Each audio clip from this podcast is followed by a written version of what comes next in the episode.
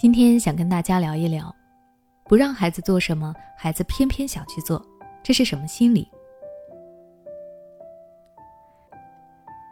不知道你有没有发现这么一件事？很多时候，你要求孩子做什么，或者是禁止孩子做什么的时候，孩子老喜欢跟你对着干。最近就有一位家长被类似的情况所困扰，来找我咨询如何让孩子听话。他告诉我，他是做木材生意的，家里会有一个房间放着各种木头，家长担心木头会把孩子磕伤，于是就让孩子不要靠近那个房间。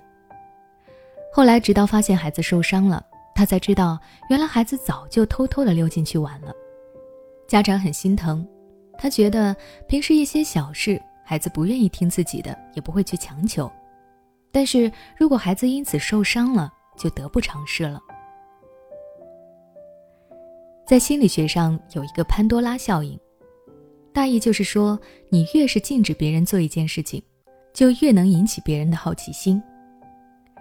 就像这个家长，越不让孩子进那个房间，孩子就总是想要进去看一看。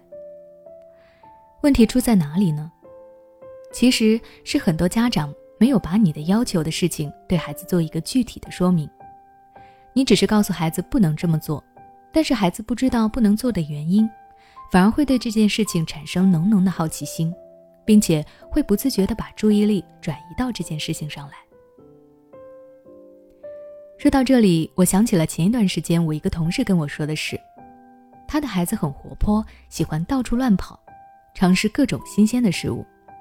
有一次，他带着孩子去小区的健身器材那里溜达，发现孩子玩滑梯喜欢从滑下去的那边爬过去，荡秋千喜欢用脚踩在上面荡。他看到了以后，立马禁止孩子这样玩，因为会担心孩子因此而受伤。没多久，他就带着孩子回家了。结果没想到，在一次自己没注意的时候，孩子还是因为玩这些器材而受伤了。他当时就很恼火。明明已经禁止孩子玩了，他还偏要去玩，非要等到真的受伤了才知道不能这样做。我当时是这么跟他说的：“你一开始的时候是阻止了孩子，避免了孩子受伤，但是你没有对孩子解释清楚原因。孩子听到你说不要这样做，他不理解，只是觉得自己被限制了。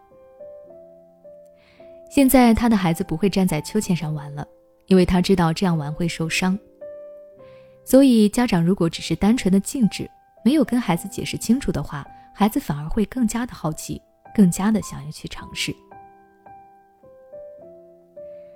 其实，孩子所做的一些错误行为，有很大一部分原因都是源于他的好奇心。所以说，我们在禁止孩子做某件事的时候，要跟他说明原因，满足他的好奇心，也让他们理解我们的用意。这样一来，孩子才会真的愿意去遵守我们的提醒。今天的分享到这里就结束了。